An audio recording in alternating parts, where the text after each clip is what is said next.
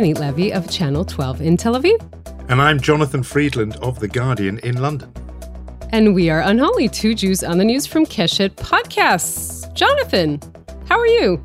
I'm well. I'm. It's a mood of celebration and festivity of a sort uh, in this household because the exams are over.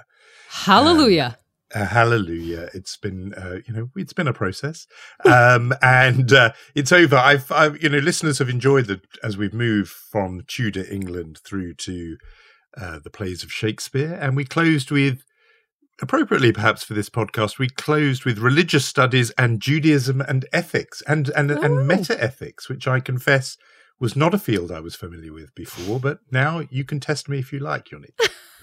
so this was on, I mean, this is amazing because in, in Israel, these these exams, these final exams go on for like the end of 11th grade and 12th grade. So they go on for essentially two years. Yeah. Here, what your son did was just like a day after day, right? The final exams, which is pretty Ex- insane. No, exactly right. I mean, the, and, you know, in my day on it, it was even more compacted. I mean, they really would be morning, afternoon, morning, afternoon. Um, oh. Now they were spread out a little bit, but yeah, over, over two and a half, three weeks. Um, and it would be there would be a day off and then you know two in a week and then you know etc so but it's but it's in the past tense. And let's face it Yoni, it's not the biggest drama in our world this week because you have can always outdo us when it comes this is true. This is true. Uh, you know what dawned on me uh, as we began recording? You know what we didn't try in israel what we we haven't tried yet is elections the musical that we should maybe try and do like because a lot of stuff can rhyme with bennett you know we could call it just election exclamation mark um yes so um, let's do Israel the show right is, here I think it's. Okay. Um, I think I'm it's got not, great potential. Can any of us sing though? I'm like, I'm, I'm worried about this. I don't know. No, but the, um, but yeah, and also it's it's on so often. I mean, you eight shows a week, you'd manage that very easily. Uh, so, so your prediction, I want to just big you up for a second you sure. have predicted all the twists and turns, and you did say very early on uh, this government is toast, it's over, it's weeks, not months, and all that. And you were right. I like it when you say I was right. Can we just cut that out and use it just on loop for any other circumstances in the future? I, I think what Look, you really like is when I go, I was wrong and you were right. But I didn't do that here. That's, that's you were improvement. right. That's an improvement. um, look, I you know I, I want to share with you the uh, sad and simple math I did this week, Jonathan. If you'll indulge me, you know I'm I, I work in television. I I know it's not all about me, but just give me a minute here. Um, I at the end of this year will have been anchoring the evening news on Israeli television for 20 years. Um, feels like 80, but that's a different discussion. 20 years. This will be my 10th election cycle, my 10th election night broadcast. In almost 20 years, that is, again, sad and simple math, an average of one election every two years. Israel is now, I believe, the first leading the world in elections since 1996. This isn't a normal situation, right? No. I mean, we could we could laugh all we want but really it isn't. It isn't normal and it isn't healthy. And and the situation is really that you have a government that needs to govern. It's a we have to make decisions about budgets and about iran and about you know everything else. And everything is stuck because of this in an economic situation which is dire in tensions regional tensions. Like this is the last thing that israel needs right now yeah. No, Israel is the new Italy. When uh, a long time ago, Italy was the byword for political instability, and it was a running joke how many governments it had had since 1945. But that's actually amazing that you statistically said for the last three decades, actually, that place now goes to Israel. And the idea of you having done, or, or will, you know, on course to having done 10 election cycles, it's funny because the long time anchor of election night broadcast in this country did his last one at the last election, and he was a man knocking 80, you know, and he had done, I think, either eight or nine. I don't think he'd done 10. And but to get there, he had to be somebody who had been both a wunderkind, like yourself, anchoring elections in his 20s or 30s, but still he had to be 80 years old before he'd done 10 elections. And you've done it I think, uh, in the I, prime I'm, of youth. I'm, sensing a letter to the Guinness uh, Book of World Records yeah, that you want to write, right? That you're you'll write for me, and then maybe well, we can get like a plaque. It, it could be the opening song of our show that we're going to co-write together. No, it's an amazing and unwanted um, uh, title that Israel has, and um, well, we're going to be doing a deep dive In, into indeed. it. Indeed, um, and with our special guest Amit Segal, who is really the uh, smartest of political analysts in this uh, country, I, I just have to mention to you briefly that the name on everyone's lips this week was not actually Lapid or Bennett or even Netanyahu. The name was Yafa Ben David, who's the head of the teachers union, who decided a couple of days before the school year actually ends to go on strike teachers' wages, etc. But it means that all of the parents in this land are incredibly upset at this. This is what everyone was talking about. I read someone on Twitter uh, who wrote something so smart. He said Israel has four seasons in a year. It's summer, elections, war, and strike. So I'll just add that occasionally they overlap, but this is this is where we are. So above everything else, there's also a teacher strike in Israel yeah, right now, which for parents and sort of people dealing with childcare is unwelcome news. And for parents and, plus journalists, you can imagine it's been quite a week. I mean, it is all here, um, and people who are in that little bit of the overlap of the Venn diagram, not mentioning any name. Maybe we should give a brief uh, explainer for the baffled and bewildered what actually happened this week which is that on Wednesday, uh, the Knesset dissolved, and thus Israel is going to elections. As we said, the fifth in three years. Naftali Bennett, the prime minister, decided to drop a bomb on his own coalition, uh, really, and take the lead on dissolving parliament. This is a decision that he arrived at, realizing that really the, he's at a dead end. He preempted the opposition, who was going to do that uh, anyway. I'll just say the final straw was pushed the, him over the brink was the regulations to extend Israeli law over the West Bank settlements, a law that was due to expire June 30th, and he realized he didn't have the majority to pass it. So at eight o'clock on Sunday evening, Naftali Bennett and alternate Prime Minister Yair Lapid, who, by the way, Bennett surprised by this announcement, essentially went on air together. It was kind of this something you don't you really see in Israeli politics. They were hugging each other. Yair Lapid said to Naftali Bennett, "I love this guy," but they both said to the nation, "Like this is it. We have to dissolve." I think we we they they said we we think we had a good government, but uh, it's over now.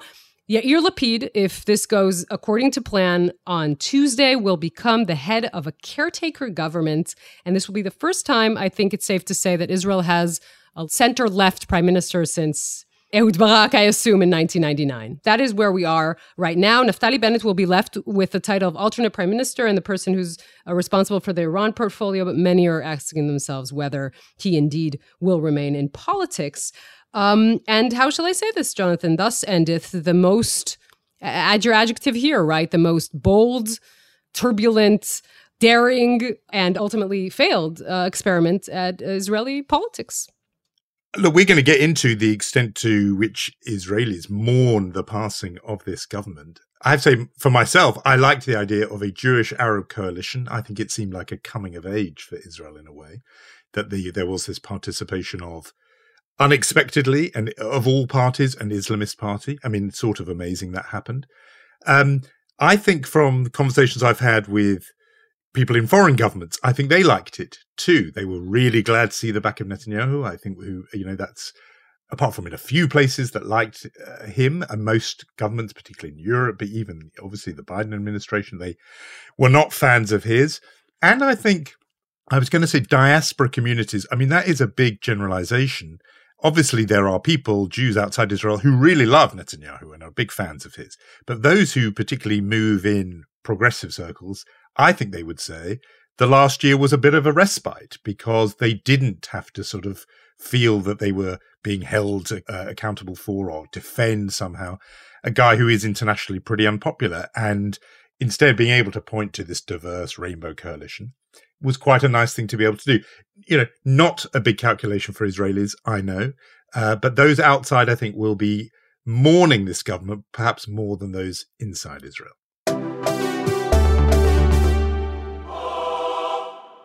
So this is the right time to introduce our special guest uh, and a friend of the pod. And uh, Amit is a colleague. He's the lead political analyst for Channel 12. He writes a weekly column from Yediot Ahronot newspaper, and he's the author of a best-selling book, The Story of Israeli Politics, which will come out in English very, very soon. He's also the man who made me laugh on Twitter this week, as every week. But this week he tweeted this the dissolution of the fifth Knesset within three years is so depressing that I'm going to clear my head now with a series of the Eichmann recordings. So I Amit, Amit, thank you for joining us and giving us that perspective. Thank you very much. Yes, yes. In the middle of the Great Depression. this really is very i mean it's it's terrible for many people but i think for political analysts probably the worst right well it used to be very fun especially for me i have to admit it's like being an undertaker in the middle of a plague um, you have i mean you have a monthly income but it actually is satisfying professionally but i think the fifth time is like reliving or re re reliving a situation that we are quite used to. Um, it's again the same rules, the same persons, very very small uh, changes. So and now we have the longest election campaign in uh, the last in, in the third millennium. The long the last long elections uh, in Israeli terms were held um, in 1999. So mm-hmm. it's the longest election campaign in 25 years with the shortest list of things to say or to deliver in this campaign. So it's going to be a very long summer.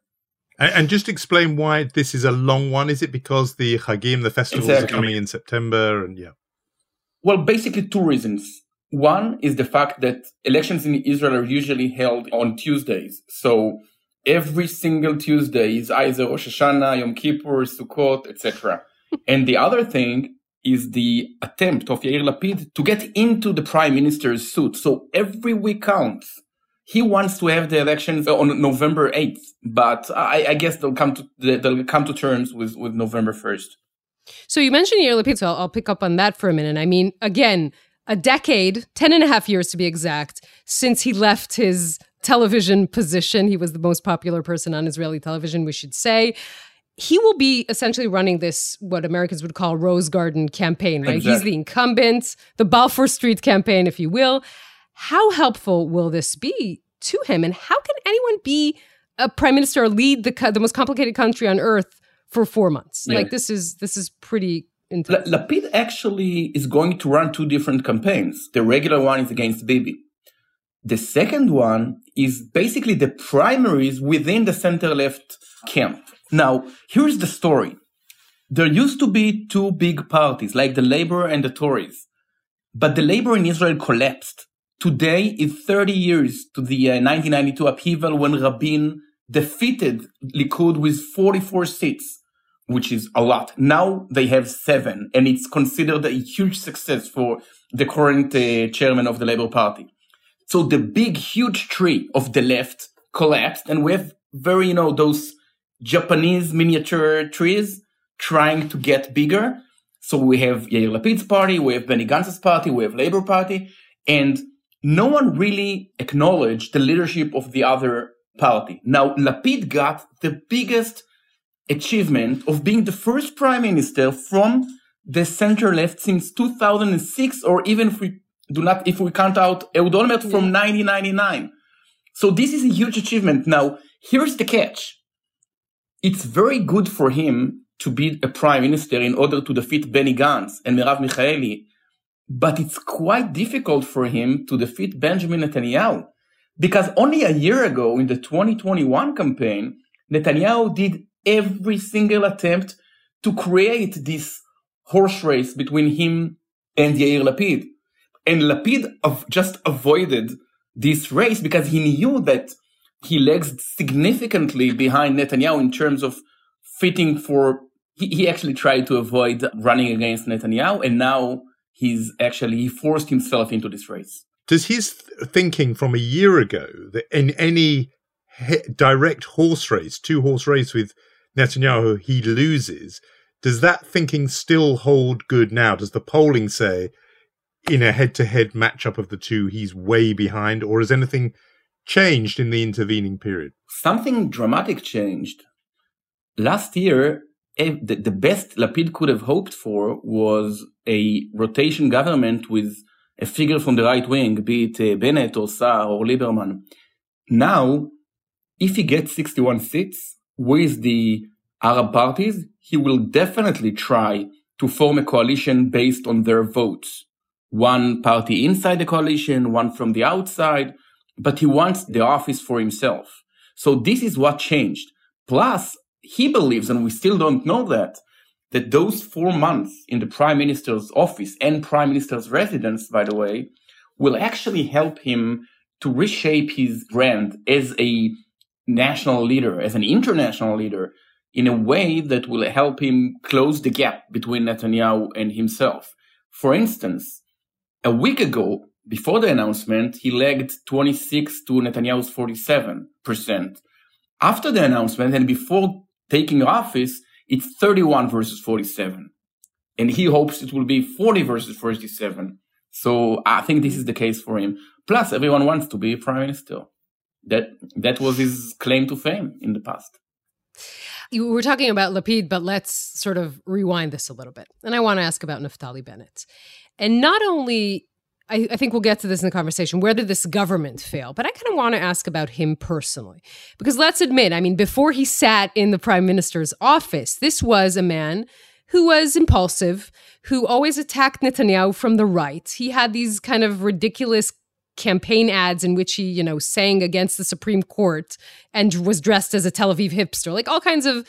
Uh, it didn't seem very mature. He sat in the prime minister's office and he suddenly was tried to be this, first of all, centrist in Israeli politics. This is a man who had the settler movement, and to be this responsible adult, even the elder statesman at the age of 49.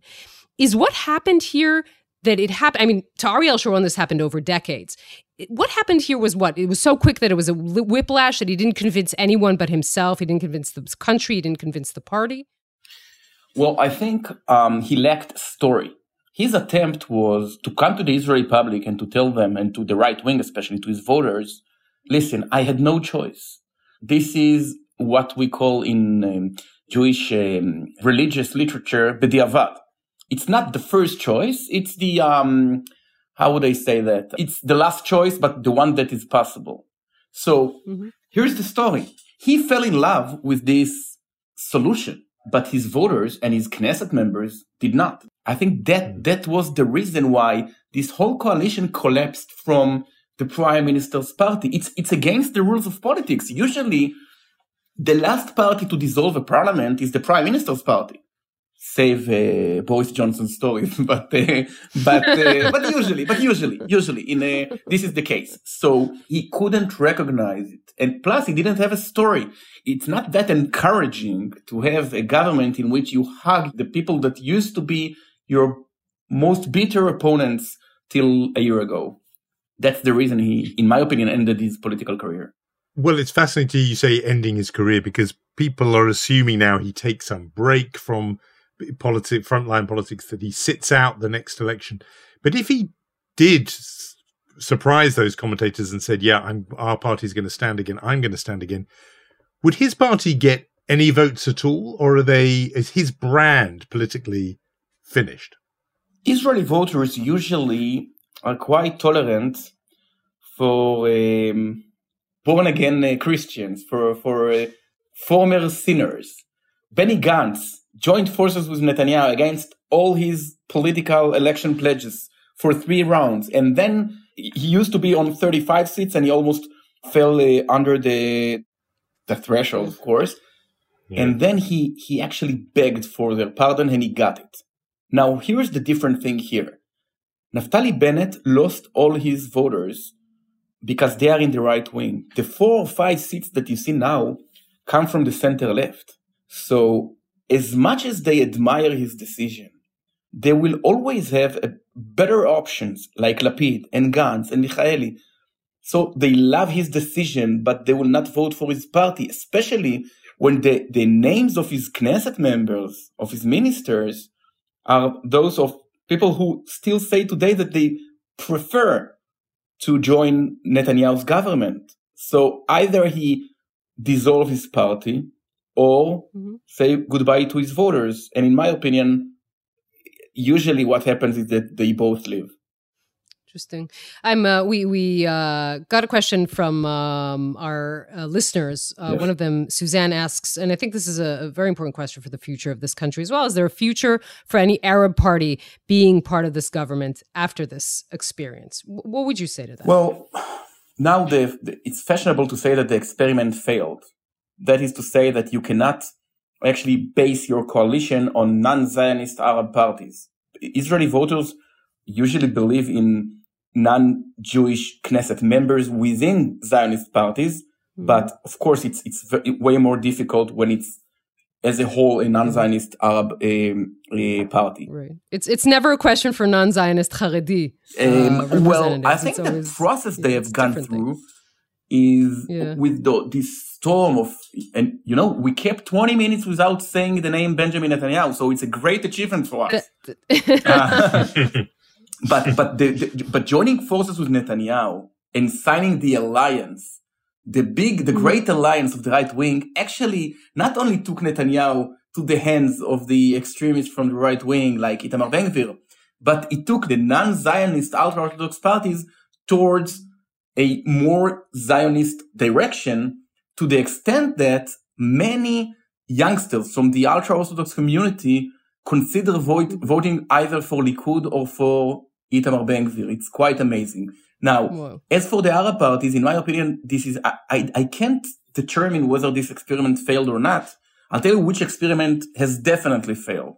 And that was the experiment of rule number one in the Israeli Fight Club. Do not mention Fight Club. Do not mention Benjamin Netanyahu. The attempt was to actually have a different system, to say we, we actually defeated Netanyahu, will form a new government, and then we'll reshape the political map and it didn't happen.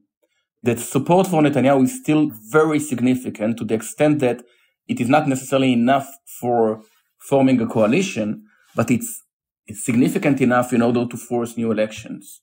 As a result, this election will will be around Netanyahu. I would say it will be about Bibi. Originally. Yes, rather than B, than Tibi, the most famous Arab yeah. Knesset member.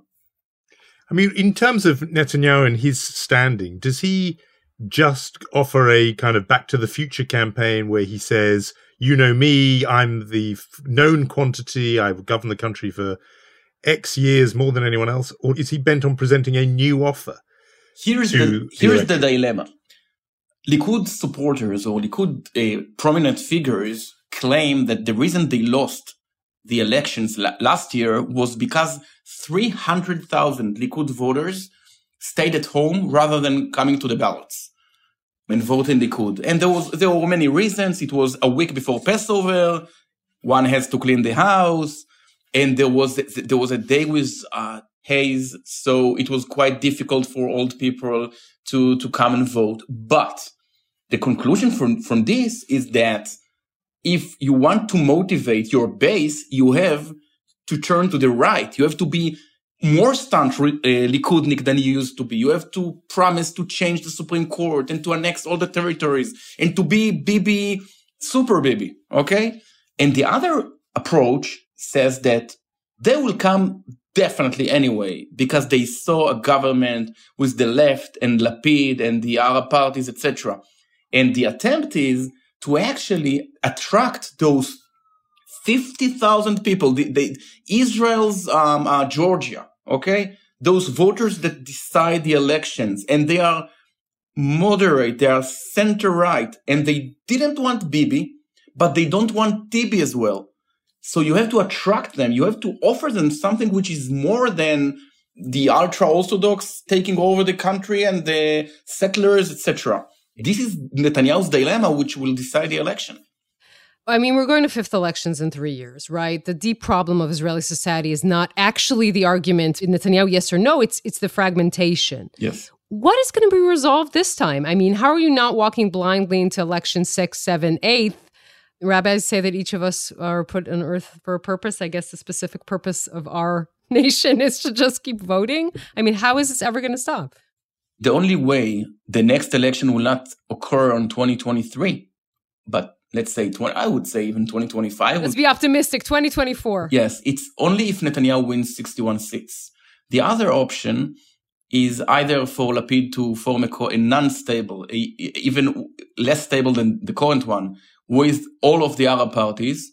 In my opinion, it will not survive the first rocket from Gaza because the party, the joint list, the second Arab party, um, did not even pay the lip service of saying that Israel is Jewish and democratic, not a very stable base to build upon.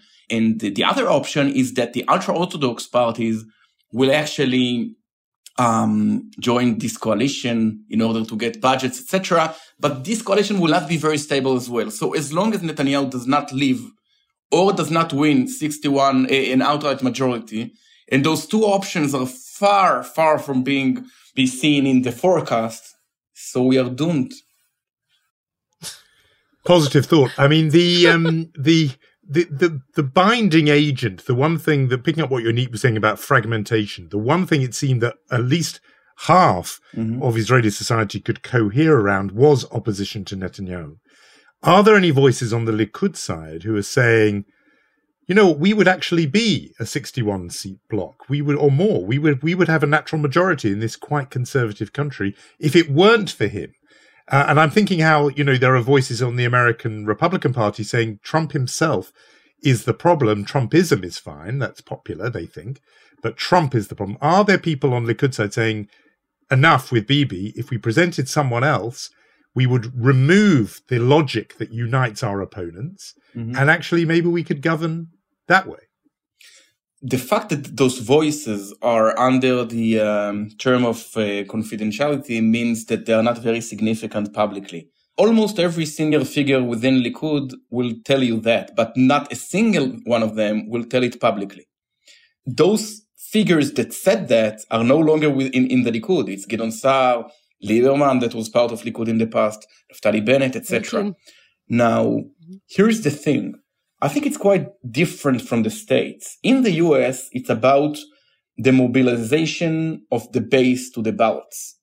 Trump, what Trump did, Trump's advantage is by convincing those Tea Party supporters into the ballots.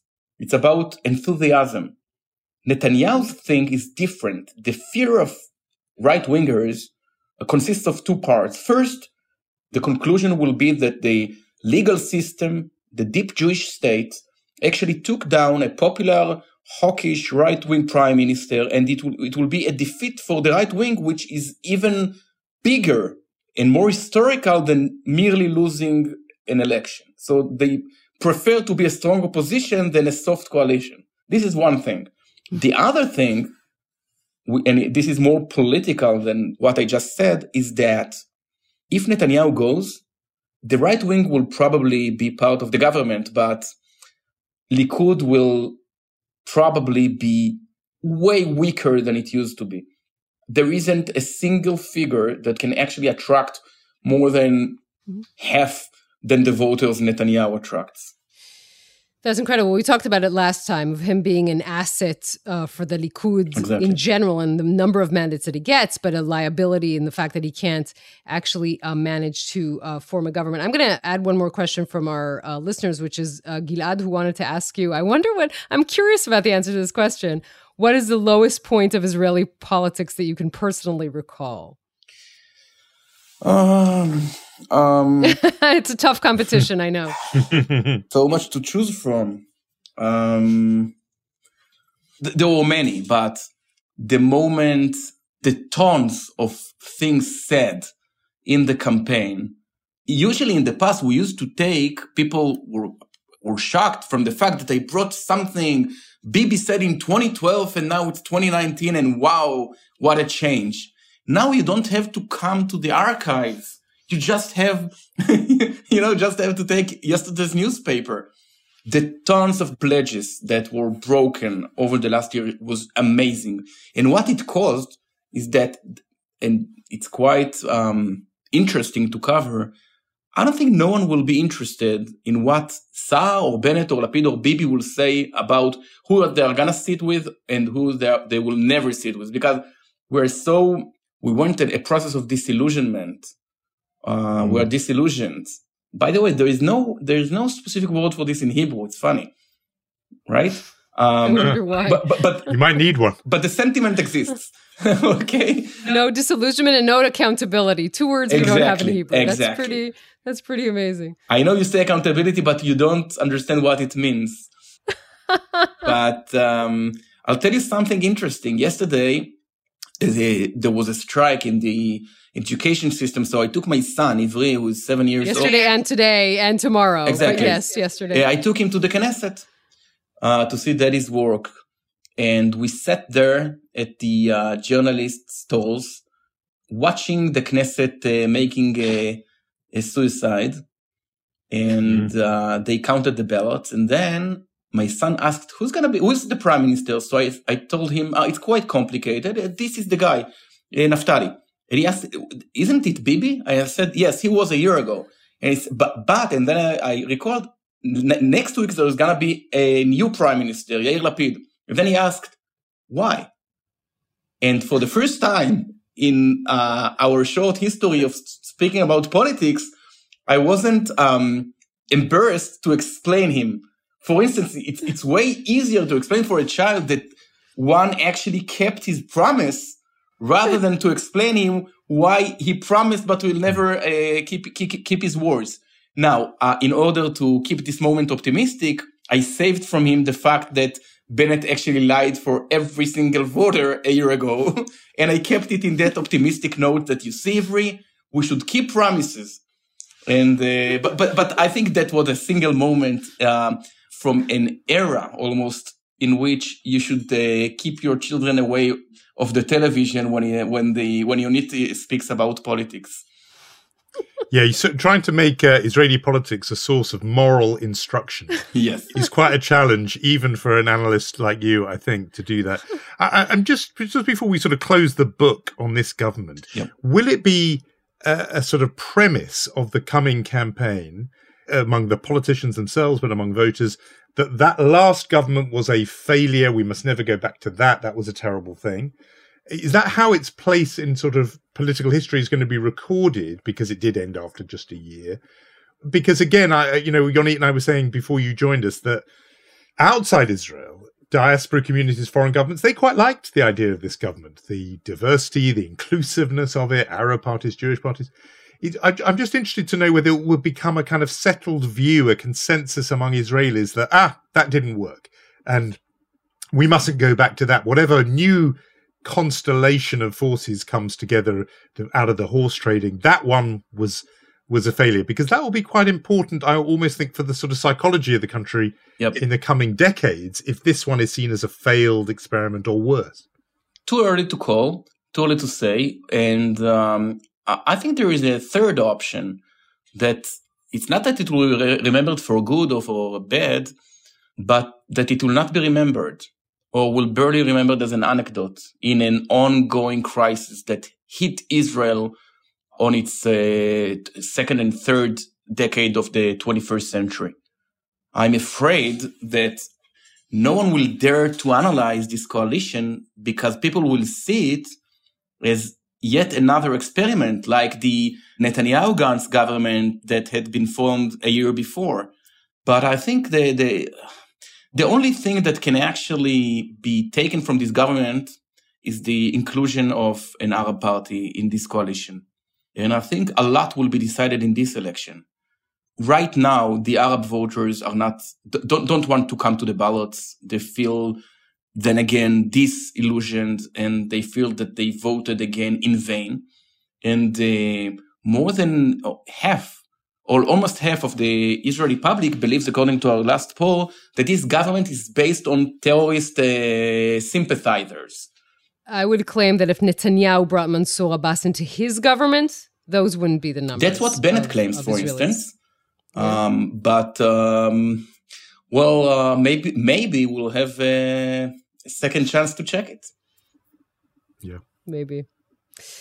It's always a pleasure to talk to you, Amit. I assume we might be doing this again very, very soon. You don't and say. Thank you.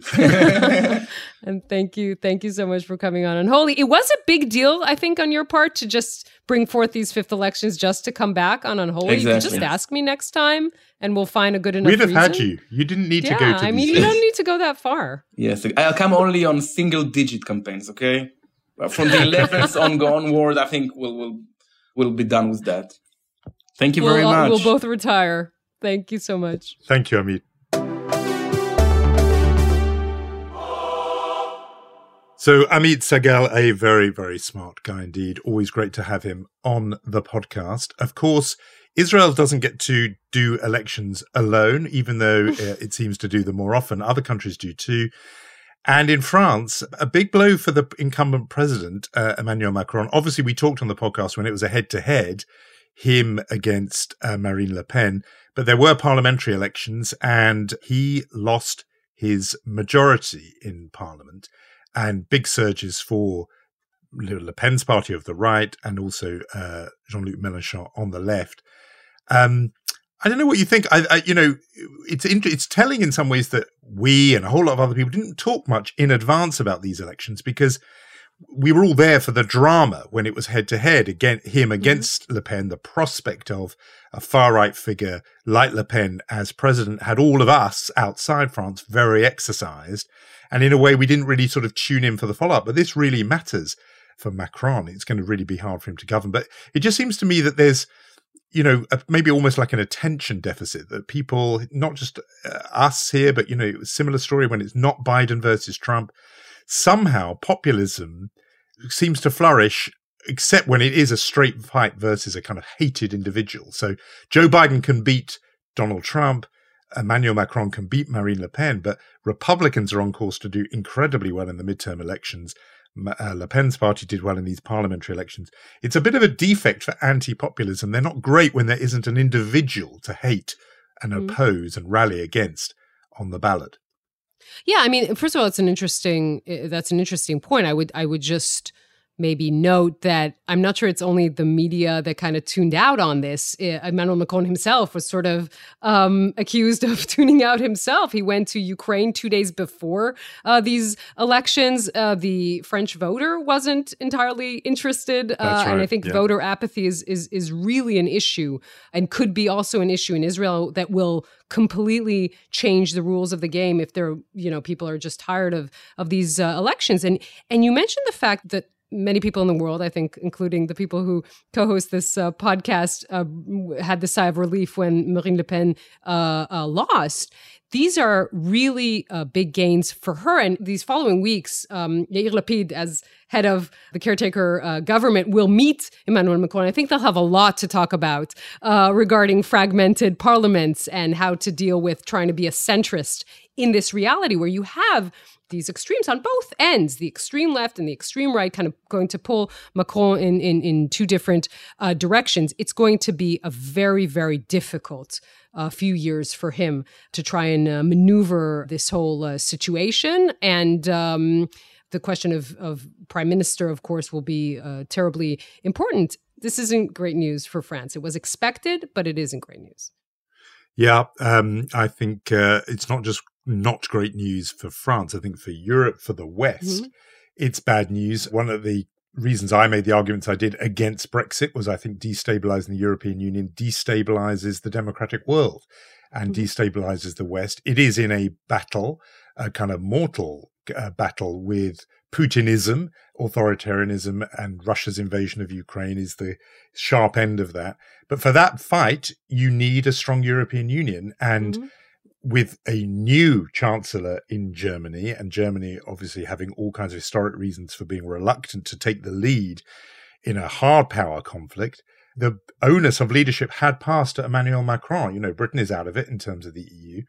Uh, that was on him. And if he cannot get his own domestic agenda through and is a kind of hobbled figure, mm-hmm. uh, even potentially a lamed up president, this is not good for France, for the European Union, and therefore I would say the West, the democratic world um, it has been weakened. I think Putin will be quite pleased with that result. And that's a, always a good test of any election anywhere in the world, actually. What does Putin want to happen? And kind of do the opposite. Well, Putin wanted this outcome to the extent he was paying attention. He would like a weakened Emmanuel Macron. So, yeah, I think that's a troubling result. Should we um, hand out some awards, do you think? Maybe lighten the mood a little bit?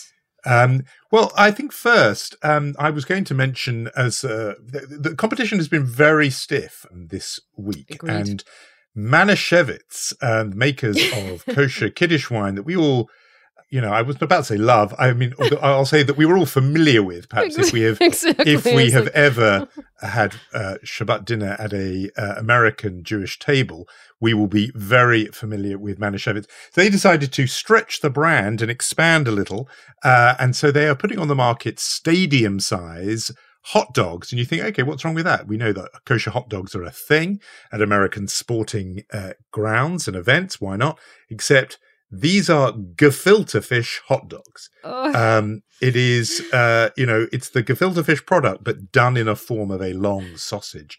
Um, I think it's fair to say that uh, there was a sort of ick response, I think, from you, Yonit, when I, this was I, presented to you. I, I just wonder, and this is chutzpah because they ruined hot dogs for us. This is why we're putting them a little bit in the chutzpah column. But I'm just saying, like, us uh, Jews of Eastern European descent, like, there are good things that we brought into the world, right? I'm not sure yes. gefilte fish is one of them. I'm actually quite sure it isn't. And um, so why? Why? Just why is the question I want to ask. Yeah, I have nothing more. The, I, am I'm, I'm looking at the packaging made with real gefilte fish, Bubby's recipe. Um, you're right. Culinarily, this is not one of Jewry's great contributions to world civilization. I'm with you on gefilte fish. Um, I think we may get some fierce responses. We might on our, we might. On, we our apologize. on our Facebook page and elsewhere uh, for both of us. We, we we don't have diversity of thought on this issue. Um, yeah, I've never been a fan of gefilte fish. It was always the thing you sort of had to get through to get to the next course. Anyway, gefilte fish hot dogs, no, thank you. Um, we, it's an unholy no from us. Um, anyway, as I said, Crowded Field, the actual award for chutzpah is not going to go to Manischewitz, but rather members of Israel's ultra Orthodox uh, leadership, specifically the Shas party, which has decided to criticize um, the nominee to head the Jewish agency, namely the former general Doron Almog, who quite a long time ago, um, at a gathering that was attended by American Jews, Reform Jews, and Israelis on kibbutz, recalled the bat mitzvah of his daughter. This was a long time ago. I mean, when he said it was a while ago, but his daughter is now 43. So her bat mitzvah was 30 years ago. And he was reminiscing and he said, look, when she was 12 and her bat mitzvah was approaching, she was very insistent that she wanted to be called up to read from the Torah, from the scrolls themselves of the holy word. And he said, you know, my wife and I didn't know much about Reform Judaism particularly, but yeah, she, she, his daughter did the work. She found out. She went up to the Torah, and there was great joy. And she says that you know the picture of her talit, the prayer shawl that she wore, is hanging in our house. Well, you know, in, in, Orthodox Judaism, doesn't think women should ever be allowed to call directly, uh, be called to the Torah, read directly, especially in in a mixed congregation. And so, members of Israel's religious parties have denounced um, Almog for for this. One uh, Shas party member saying that his uh, quick and unnecessary flattery of the reform movement indicates that he is unworthy of his new position. He's chosen factionalism over unity.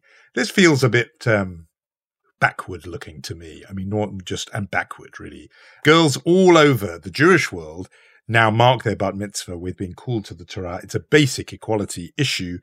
We know that Orthodox Judaism has not got there yet, although fascinating moves going on within Orthodox Judaism for women's equal participation in prayer and religious services. But I think Shas get a chutzpah award you know, because if they don't want to do it, that's fine. But denouncing a guy who did do that for his daughter 30 years ago, I think it's a chutzpah. Yes, I wouldn't expect Shas to be uh, very forward thinking about Reform Judaism in an election year, but I, uh, but yes. I listened carefully to what you said. Um, so that is our chutzpah nominee from a very crowded field. Um, I think it's you're going to give us a mensch of the week, Yoni. Indeed, I wanted to give it to uh, Dmitry Muratov who is the editor of the Novaya Gazeta. It's a, a famous Russian newspaper that deals a lot with uh, not only obviously hard news, but also uh, human rights and issues like that. They, by the way, suspended uh, their activity now because of the war in Ukraine. And he has decided to sell his Nobel Prize, Peace Prize, and to send all profits uh, to Ukraine. So this is just, uh, I think, first of all, I think he deserves the mensch award of the week, but it is an example of how we talked a lot about how journalists can change the way that we view the war. This is a different aspect of it. But the fact that this man is brave enough to do this uh, at a time like this, I think, is something that we should probably point out in our. And it raised podcast. the most enormous amount of money. I mean, I think some some colossal figure. One hundred and three point five million at a New York auction. Isn't that amazing? I mean, to have That a Nobel amazing. medal, somebody wants that on their mantelpiece, they're prepared to Which is not 100. actually theirs, right? Somebody It's buying something that doesn't belong to them. So it's Um, fascinating to me. Did that maybe maybe the donor, um, the the buyer is Mensch because maybe they did it um, because they wanted to give 100 million to Ukraine. Um, either way, um, a, a worthy winner um, of our Mensch of the Week award. Now, remember, you should be joining our Facebook group, Unholy Podcast. You see what happens if you're on that group because you get to ask those questions that we put to the best uh, uh, and finest among Israeli analysts. Um, so go onto Unholy Podcast on Facebook, chime in with your ideas, opinions, suggestions for the episode, sending things you'd like us to talk about and address. As you see, you too may get picked out and your question read out by Yoni Levi, no less. So do that. I will say our thank yous to Gaia Glazer, Omer Primat, Rom Atik, and Irad Eshel for original music. Jonathan, send a little bit of tea and sympathy my way this week. I'm having a teacher strike. I'm having fifth elections. Like, it's a hard thing to hold up. I'm just saying. Yeah, there should be a care package on its way, shouldn't there? Um, we'll see each other. I'll see you next week, Yoni. We will indeed.